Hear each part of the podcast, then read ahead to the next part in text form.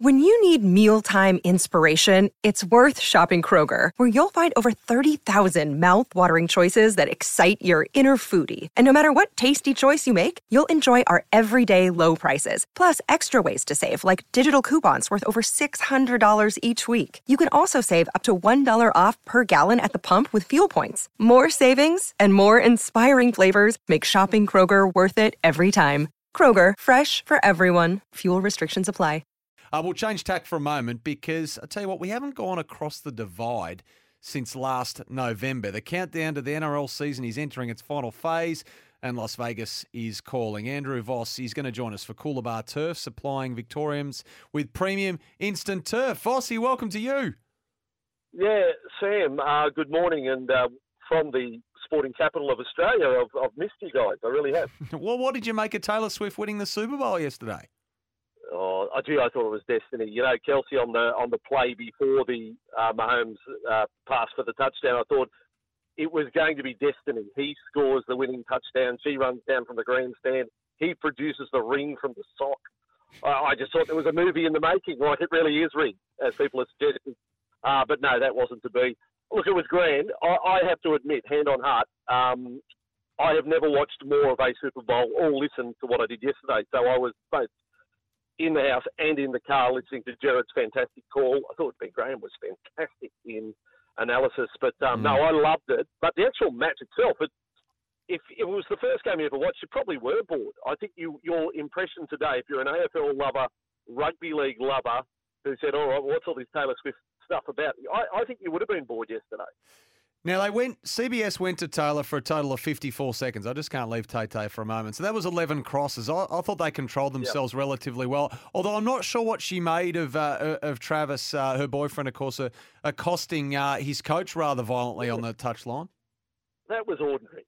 But seriously, that was an ordinary show by him. Um, how how he can be there next year, I, I don't know. But that is just uh, act of disrespect and petulance. I'll throw both of them into mm, that. Mm. That was my impression of that. I've I've rarely seen it in uh, in the code I love rugby league, but I have seen instances of it. But not as um, but that was both verbal and physical, wasn't it? Yeah, like it was, I, it was a bump as well. I can't recall anything like it here in Australian sport, to be honest. No, no. Many years ago in a South Sydney game, Mario Fenech ran off complaining to coach George Piggins, "Why am I coming off and appealing?" And it was it was a it was a verbal confrontation, but no, I haven't seen the combination too. That's one element of the game yesterday. Um, but I, but I think um, both teams today, if Kansas had have lost, they would have thought we left plenty out there, and the 49ers lost and would be saying we left plenty out there. Mm. That was my wash up, but mine is an amateur view when it comes to breaking down the NFL. But but love the event. The the event is is incredible and it's certainly from a from a rugby league viewpoint um, tantalising uh, for the fact that rugby league is going to be there in just a few weeks' time. Yeah, absolutely. And, and just before we get to that, I mean, typical off season in the uh, NRL. Then the Broncos belting each other up. Is, is this peak NRL off season, Vossi? Well, it's been quiet. We, we had texters on the on the breakfast show this morning on SEN here in Sydney saying it's about time. Like you know, where have the scandals been? And uh, and so this little bit of brouhaha. It is worth it is worth examining or at least putting on the table all the facts here. So the police did witness this and basically said, boys, pull your heads in, get home, nothing to see here.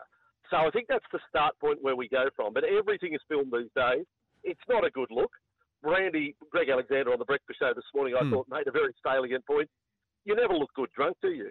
You know, like, but but the fact here is we're not talking about the younger blokes in the team. We're talking the captain. We're talking almost the oldest player in the NRL this year in Adam Reynolds, and Pat Carrigan is a former captain as well, a, a Wally Lewis medal winner as player of state of origin and international for Australia. These are these are the two senior members of the side. So I think it's in the Broncos' lap rather than the NRL integrity unit to take a stand here on what they want their club to look like, club culture, all of those sort of things. Mm. And to be honest, Sam, I will live what they come up with. I'm not calling for hangings or, you know what I mean? I don't think it's the biggest outrage in the world, but I think internally they do have to they do have to make a stance here. They can't let this slide and just say, you know, moderate fine or something. I, I think they do have to really get these boys, um, get these men, not boys, these men, um, in a in, in a room and say, "What the hell went on, fellas? you are the leaders of our club. What the hell was going on?" It's amazing. The captain and the vice captain boxing on. I think the day after a family day as well. Some community visits also. I think up there. The, the day off, the day off. So the fan day was huge for the Broncos. I don't think we've ever had a bigger fan day. About Oh. uh, eight thousand fans had turned up. Um, you know, the Broncos on the back of a super year last year where they finished runners up. So great feel around the club that they can, uh, at the very least, match last year's efforts. Um, so everything has been positive out of Brisbane, and then for this to happen pulls them back. As I said, I don't live in the outrage world, so I'm cool with you know what, whatever they come up with in terms of punishment. I'm not going to get get my knickers in a knot. But I do think if I'm in charge of the Broncos, I know that I want to stand for something. I can't have my two main leaders in my club getting away scot free here. It would have to be something that does, and it may have to be more than what you would give an 18 year old or a 19 year old in the club when you're talking about your senior members. I think internally they do need to come up with something that uh, that that is that really sends a strong message to everyone in that club to get their season off on the right note. All right then. Well, you know, when you're a kid and you didn't behave yourself, you didn't get to go to the carnival on a Friday night. No, no Vegas trip. Well, the Vegas trip won't be. I don't think it'll be the Broncos. That it'll be the NRL that can kibosh Vegas for these two players. Mm. Um, you know, they've they've they've thrown it in the NRL's lap because it's it's been filmed. It's they will have to cop their medicine there. But from a rugby again, from a commentator's point of view, a parent's point of view, all of these things are sin. I can live without the, the suspension. I don't think it warrants a suspension. But again, the Broncos need to come up with a punishment that sets an example to the rest of their team. Now, it could be extras training. It could be, you know, extra commitment around the club that is time consuming for them. But you just can't you can't let this one slide uh, because of the status these two players have. But I'm hoping they're definitely both on deck. Adam Reynolds is a little guy, a lot of taps, great goal kicker. I think the Americans who go along to watch rugby league would say, "What about this guy? You know, no helmets, no pads. Look at the size of him. I think he's a he's very much an attractive uh, player for rugby league going over there to show how our game is played for all shapes and sizes." Now, just on this, uh, before I let you go, the events of yesterday, how do they just sort of whet the appetite for uh, for your uh, footy codes uh, season openers coming up in? Well, we're only a few weeks away now. Yeah, hugely. And and the fact that people are getting their heads around in rugby league, well, th- this is on for the next five years. This is not just a hit and run episode, a couple of rugby league games, and we leave. The next five seasons is locked in. A doubleheader will open the year in Vegas. So whatever we produce, we, you know, there's pressure on to get it right, right in the first one, and then go from there and be bigger and better every year. Now, incredibly exciting. The biggest problem is going to be the field dimensions, and this is something we discussed with Jared uh, on our program yesterday.